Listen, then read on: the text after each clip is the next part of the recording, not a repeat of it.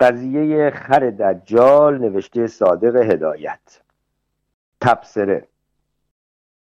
قبل از شروع از خوانندگان عزیز و محترم معذرت می‌خواهم که این عنوان به هیچ وجه با موضوع این قضیه ربطی ندارد.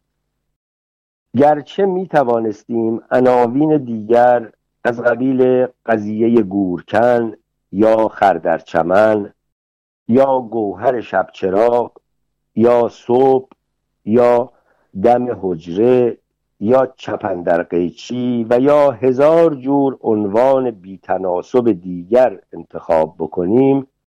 اما از لحاظ ابتکار ادبی مخصوصا این عنوان را مستبدن به طور قلمانداز اختیار کردیم تا باعث حیرت عالمیان بشود و ضمنا بدانند که ما مستبد هم هستیم و حالا به هیچ قیمتی حاضر نیستیم آن را تغییر بدهیم. امید است که خوانندگان بازوق و خوشقریحه عنوان مناسبتری برای این قضیه توی دلشان خیال بکنند و به مصداق کلمه قصار پیران ما که از قدیم فرمودند انسان محل نسیان است این گونه سهلنگاری های مبتکرانه و بی سابقه را به نظر عف و اغماز بنگرند. حالا از شما گوش گرفتن و از ما نقالی کردن. یا حق. یکی بود یکی نبود.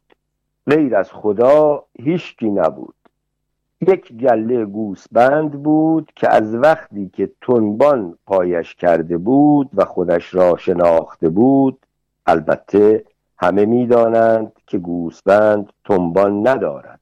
اما این گوسبندها چون تحصیل کرده و تربیت شده بودند و تعاریج اندماغیه آنها ترقی کرده بود نه تنها تنبان می پوشیدند بلکه نفری یک لولهنگ هم که از اختراعات باستانی این سرزمین بود به رسم یادگار به دست می گرفتند و گاهی هم از کوری چشم حسود استمناع فکری می کردند به علاوه انعنات آنها خیلی تعریفی بود به طوری که کسی جرأت نمی کرد به آنها بگوید که بالای چشمتان ابروست.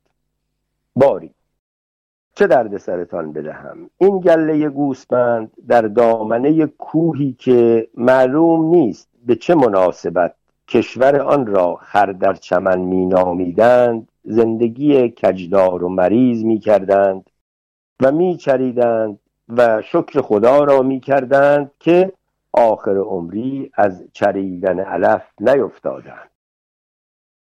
گوسفندهای ممالک همجوار که گاهی با معشوقه های خودشان برای ماه اصل به این سرزمین می آمدند لوچه پیچک می کردند و به این گوسفندها سرکوفت می زدند که آخر ای بنده های خدا چشم گوشتان را باز کنید از شما حرکت از خدا بریکت اگر به همین بخور و نمیر بسازید کلاهتان پس معرکه میماند و عاقبت شکار گرگ می‌شوید. اما گوسفندهای خردر چمن پوزخندی می‌زدند و فیلسوف معابانه در جواب می‌گفتند زمین گرد است مانند گلوله ما خردرچمنی هستیم و پدران ما خردرچمنی بودند. سام پسر نریمان فرمانروای سیستان و بعضی ولایات دیگر بوده است. بالاخره هرچه باشد ما یک بابایی هستیم که آمده ایم چهار سبا تو این ملک زندگی بکنیم. سری که درد نمی کند بی خود دستمال نمی بندند هر که خر است ما پالانیم و هر که در است ما دالانیم.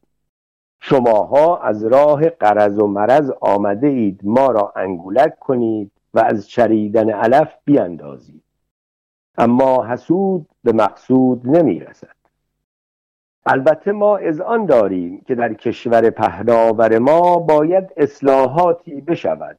اما این اصلاحات باید به دست بز اخوش انجام بگیرد و کوزه ما را لب سقاخانه بگذارد. اجالتا خدا کند که ما از چریدن علف نیفتیم. گوسفندهای کشورهای آنور دریاها و صحراها از این همه اشعار و معلومات فلسفه آلود تو لب می‌رفتند و به عقل و فراست آنها قبطه میخوردند. گوسفندهای خر در چمن چریدن علف را جز برنامه مقدس آفرینش گمان می‌کردند و پاهایشان را توی یک سم کرده بودند و بی خود و بی جهت به دلشان برات شده بود که بز اخوش نجات دهنده آنهاست. میان خودمان باشد نباید پای روی حق گذاشت. چون گوسفندهای خر در چمن آنقدرها هم ناشی نبودند و منافع خود را میپاییدند و از لحاظ معالندیشی باج به شغال می‌دادند تا اگر خدا نخواسته گرکای همسایه به این گله بزنند شغالها زوزه بکشند و گرگها را فرار بدهند. اما بیشتر این شغالها پیزی افندی و پوزوایی از آب در آمده بودند و از بس که زوزه میکشیدند خواب و خوراک را به گوسفندها حرام کرده بودند. و گاهی هم که عشقشان می‌کشید با گرگ ساخت و پاخت می‌کردند و با آنها دنبه میخوردند و با گوسفندها شیون و شین راه میانداختند. گوسفندها هم دندان روی جگر میگذاشتند و توک سم خودشان را گاز می‌گرفتند و می‌گفتند آمدیم تره گرفتیم که قاطق نانمان بشود قاتل جانمان شد. الخلاصه.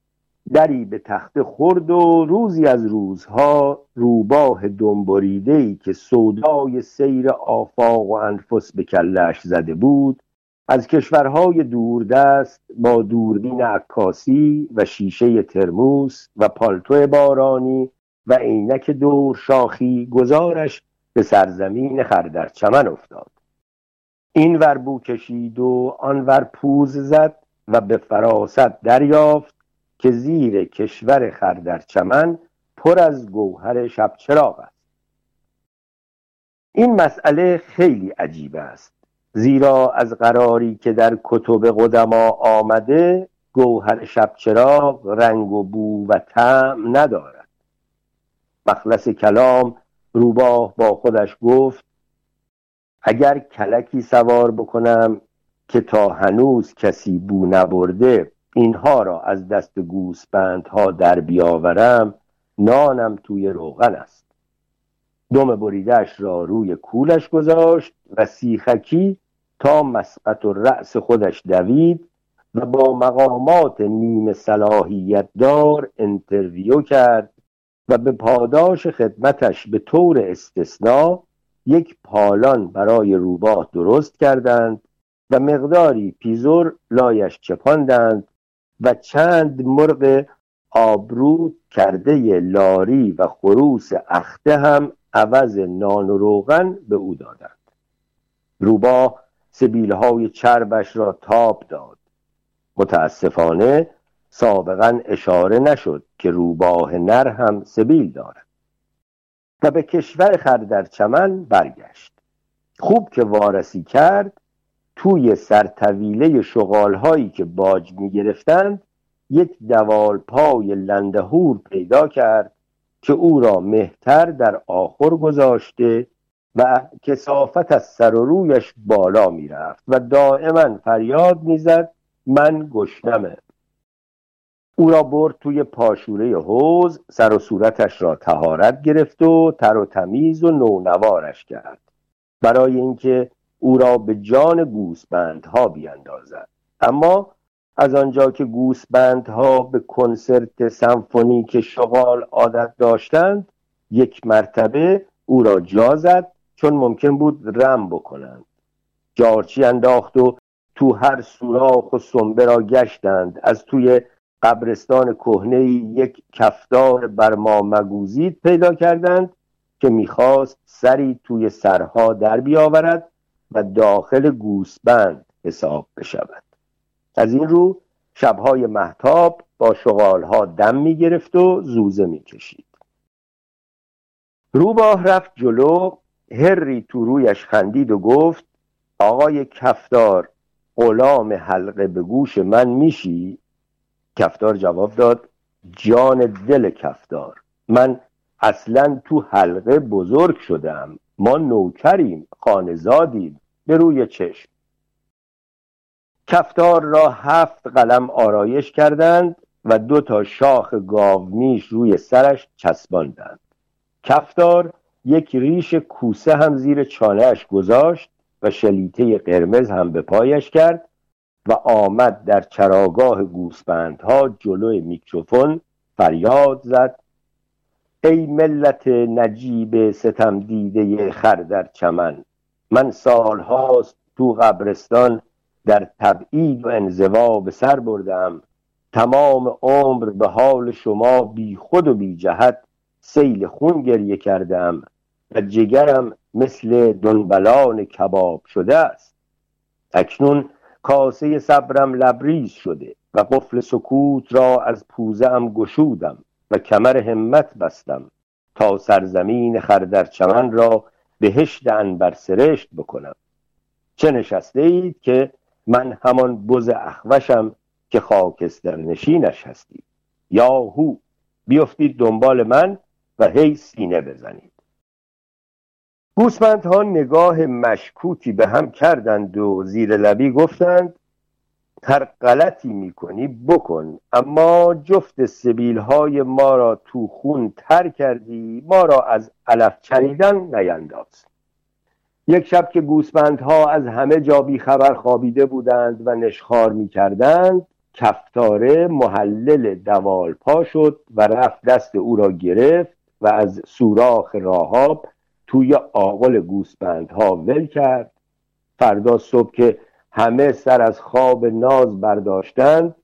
دوالپا ملقب به فاتح خردر چمن.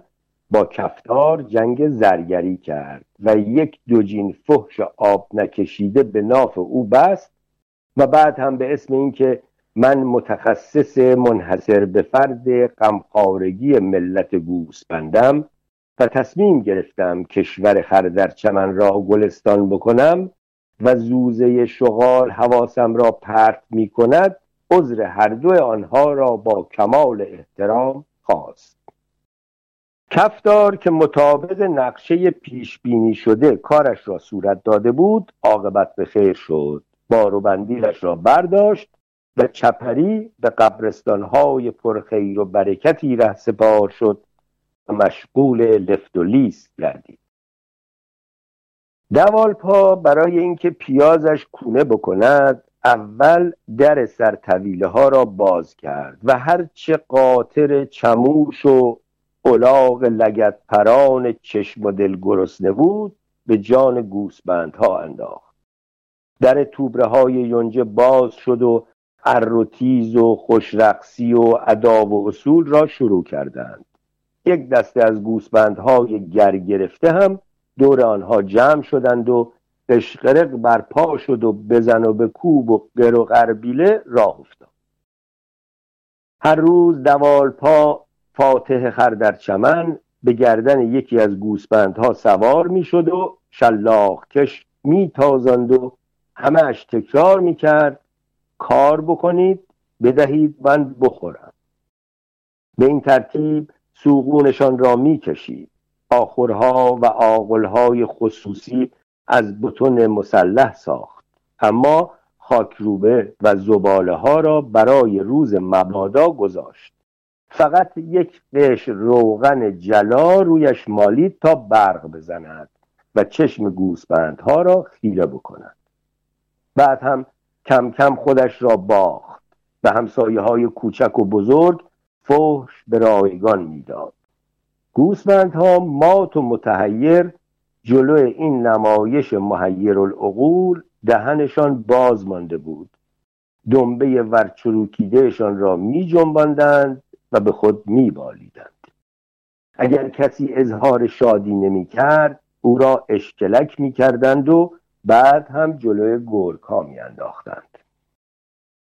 هوچیان و همکاران دوالپا که شکمشان گوشت نو بالا آورده بود و به نوایی رسیده بودند با چشمهای وردریده و یال و دم فر شش ماهه زده و سمهای واکس زده و لبهای ماتیک مالیده مثل طاووس مست در کوچه ها قدم می‌زدند و به گوسفندهایی که اگر دماغشان را می گرفتی جان به جان آفرین تسلیم می کردند فیس و تکبر می فروختند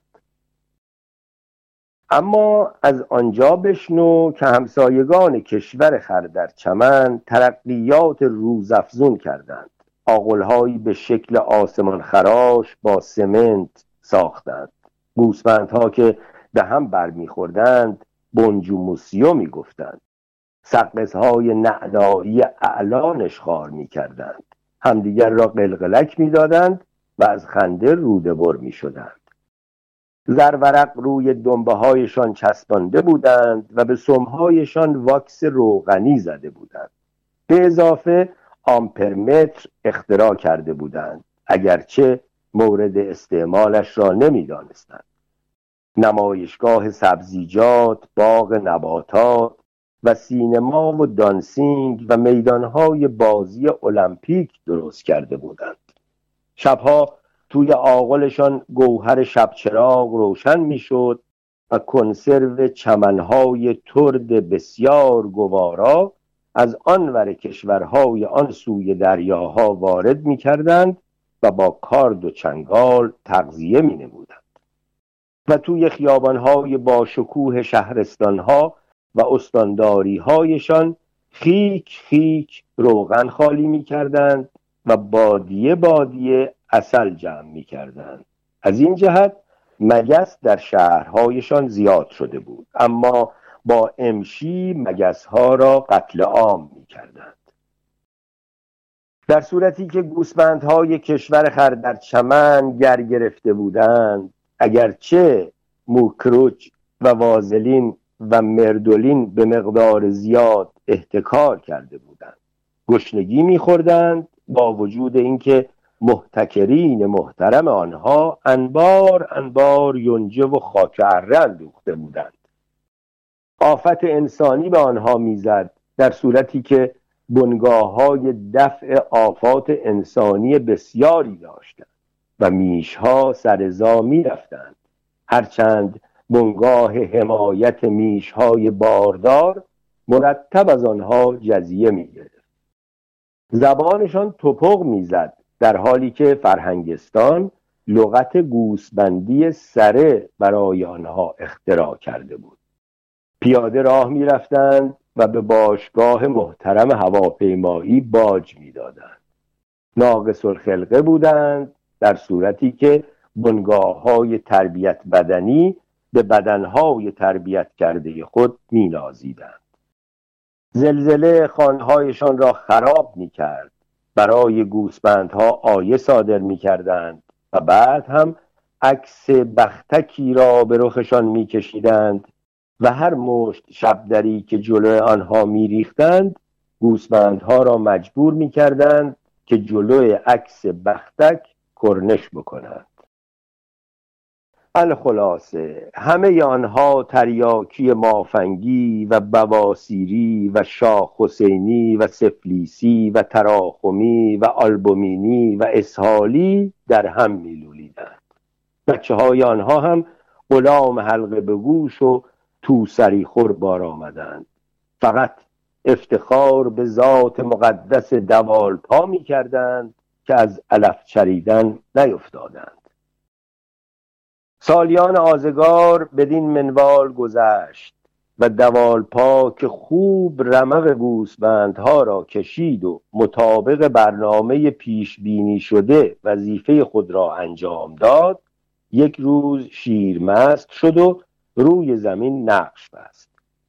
روباه دنبریده که دید هوا پس است با احتیاط دوالپا را با انبر گرفت و فاتح کشور خردرچمن را که کسی جرأت نمی کرد به اسب اسکندر تشبیهش بکند از سوراخ راهاب بیرون کرد.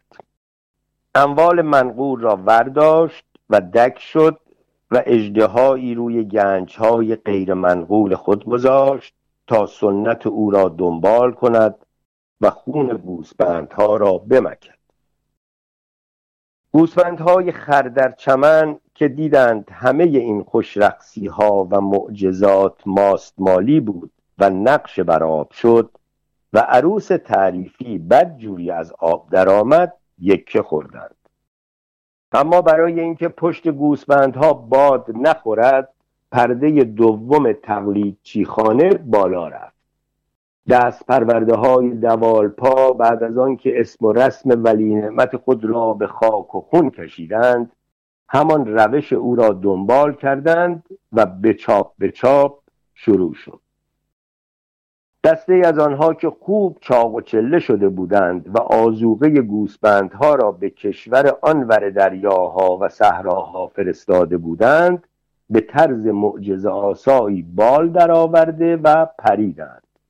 و این بهشت انبر سرشت را برای هممیهنان عزیزشان گذاشتند و خودشان رفتند جاهای دیگر را آباد کنند. آنهای دیگر که اشتهایشان بیشتر بود روزی یک مرتبه جلوی آفتاب شاهپر خودشان را میلیسیدند و سیغل می‌دادند و این شعر پیسیمیست را به زبان حال میخواندند. بس است ما را هوای بوستان شب در به گلستان گوسبندستان نامردستان گندستان الدنگستان. از یک طرف الخناس های دست پرورده دوالپا و از طرف دیگر گوسبندهای ناراضی که از زیر کند و زنجیر آزاد شده بودند شاخ به شاخ شدند و کنسرت ناهنجاری راه انداختند. روباه دنبریده که مشغول بیرون کشیدن گوهر شب چراغ بود سرش را بلند کرد و دید بد جوری شده. فورا پاشنه گیوه هایش را ور کشید و به سراغ کفدار رفت و بهش گفت یا زود باش پالانت را عوض کن و صورتت را ماکیپاژ بکن اگرچه دنب خروس از توی جیبت پیداست. اما این گوسفندها فراموشکارند و گول خورده تعریفی دارند. یک نرقول دیگر به سرشان سوار می‌کنیم. کفتار که مبتلا به مرض مگالومانی بود گفت بدین مجدگر جان فشانم رواست. من اصلا این کاره هستم و پدران من هم این کاره بودند. زمین گرد است مانند گلوله. سام پسر نریمان و فرمان روای سیستان و بعضی ولایات دیگر بود.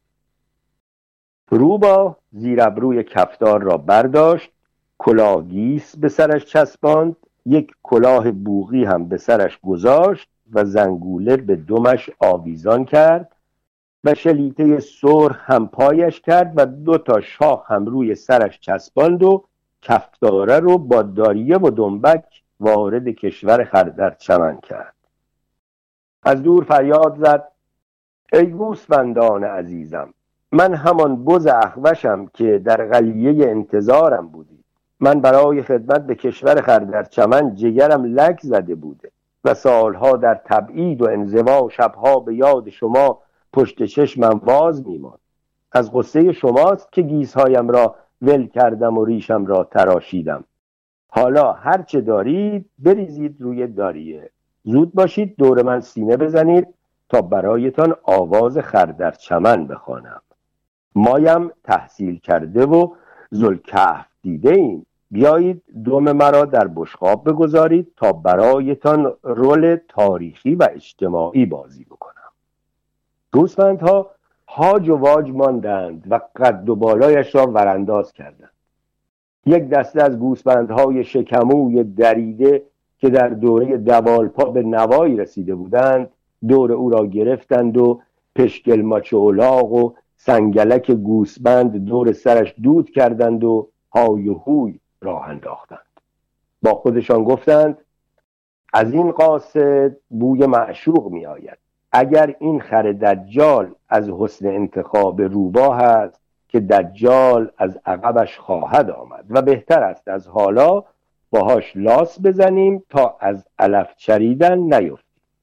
اما گوسفندهایی که در این چند سال پدرشان در آمده بود و جان به لبشان رسیده بود مثل آدم مارگزیده که از ریسمان سیاه و سفید میترسد جار و جنجال راه انداختند و جفتک پرانی کردند.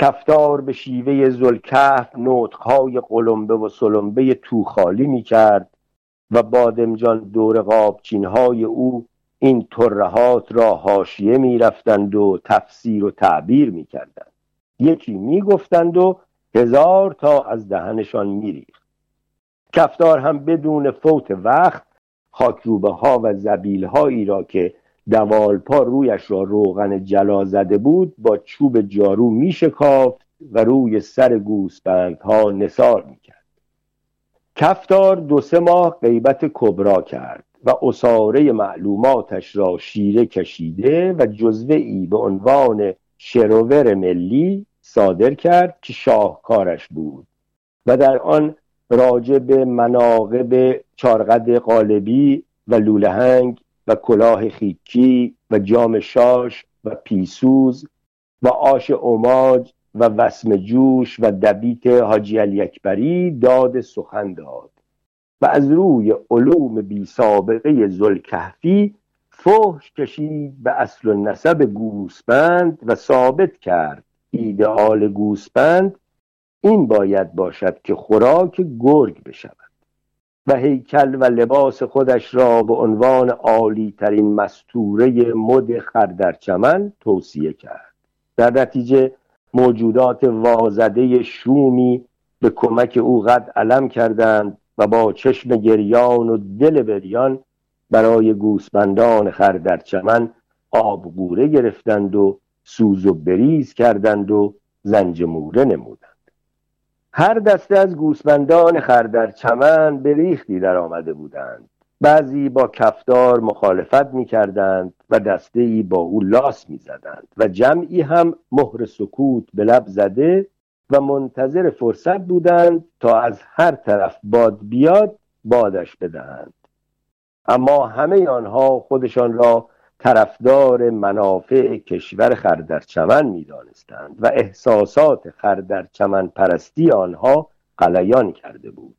همه حامی و ناجی گوسپندان بودند و مرتب پستان به تنور می چسباندند این اوضاع زیاد طول کشید و کفتار آنقدر رقص شطوری کرد که شلیته قرمزش جر خورد و صورتکش ور آمده و کلاگیسش کنده شد. گوسپندها همه او را شناختند اما با ترس و لرز با هم گفتند در صورتی که از علف چریدن نیفتیم. دوالپای تازه نفسی که پشت پرده منتظر رول خود بود بیتابی می‌کرد. خمیازه می‌کشید و پاهایش را مثل تسمه در هوا تکان می‌داد و پیغام و پسقام برای کفدار میفرستاد که بی شرف فلان فلان شده زود باش. او جواب داد قبله عالم سلامت باشد. چنان که مسبوقید خودمم همش خواب یونجزارهای آنور صحراها و دریاها را می‌بینم و می‌خواهم هرچه زودتر مرخص بشوم. چنان که ملاحظه میفرمایید مو به مو مطابق برنامه عمل کردم فقط تقصیر بعضی از این گوسپندهای سرتق است که با یونجه و شبدر هم رام نمی شود دوالپا خورناس می‌کشید و می‌گفت به شکم مقدسم قسم این سفر پدری از این گوسپندها در بیاورم که توی داستانها بنویسند. گوسفندها به هم نگاه می کردند و توی دلشان می گفتند ما خردر چمنی هستیم و پدران ما خردر چمنی بودند. زمین گرد است مانند گلوله. سام پسر نریمان فرمان روای سیستان و بعضی ولایات دیگر بوده. هر که خر است ما پالانیم و هر که در است ما دالانیم. خدا کند که میان این خر تو خر ما از چریدن علف نیفت